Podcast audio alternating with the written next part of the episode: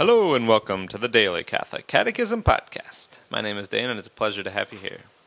Today is December 19th and we will be reading paragraphs 2763 through 2770.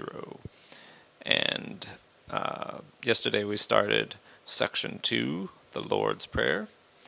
And uh, so we'll conclude, uh, continue with that. We'll talk about uh, how it's at the center of the scriptures, uh, the the Lord's Prayer, a section on that, the prayer of the church, and we'll uh, con- conclude with that for today. And we begin in the name of the Father and of the Son and of the Holy Spirit. Amen. All the scriptures, the law, the prophets, and the Psalms are fulfilled in Christ. The gospel is this good news. Its first proclamation is summarized by St. Matthew in the Sermon on the Mount. The prayer to our Father is at the center of this proclamation.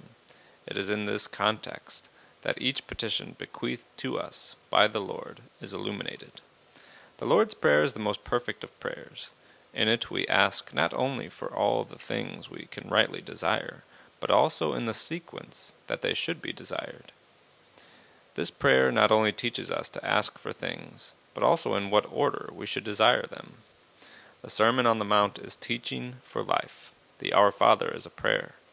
But in both, the one and the other, the Spirit of the Lord gives new form to our desires, those inner movements that animate our lives. Jesus teaches us this new life by his words. He teaches us to ask for it by our prayer. The rightness of our life in him will depend on the rightness of our prayer.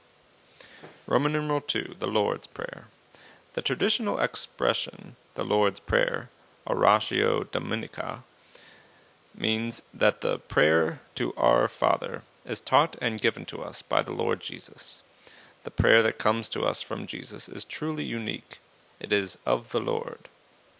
On the one hand, in the words of this prayer, the only Son gives us the words the Father gave him. He is the master of our prayer. On the other, as Word incarnate, he knows in his human heart the needs of his human brothers and sisters and reveals them to us. He is the model of our prayer. But Jesus does not give us a formula to repeat mechanically.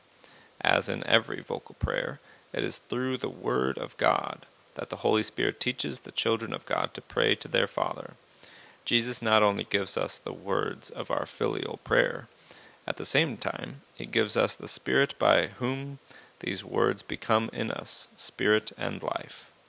Even more, the proof and possibility of our filial prayer is that the Father sent the Spirit of His Son into our hearts, crying, Abba, Father. Since our prayer sets forth our desires before God, it is again the Father, He who searches the hearts of men, who knows what is the mind of the Spirit, because the Spirit intercedes for the saints according to the will of, the, of God. The prayer to our Father is inserted into the mysterious mission of the Son and of the Spirit. Roman numeral 3, the prayer of the Church.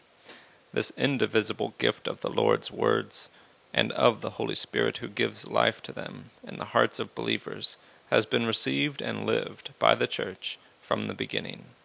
The first communities prayed the Lord's Prayer three times a day, in place of the eighteen benedictions customary in Jewish piety.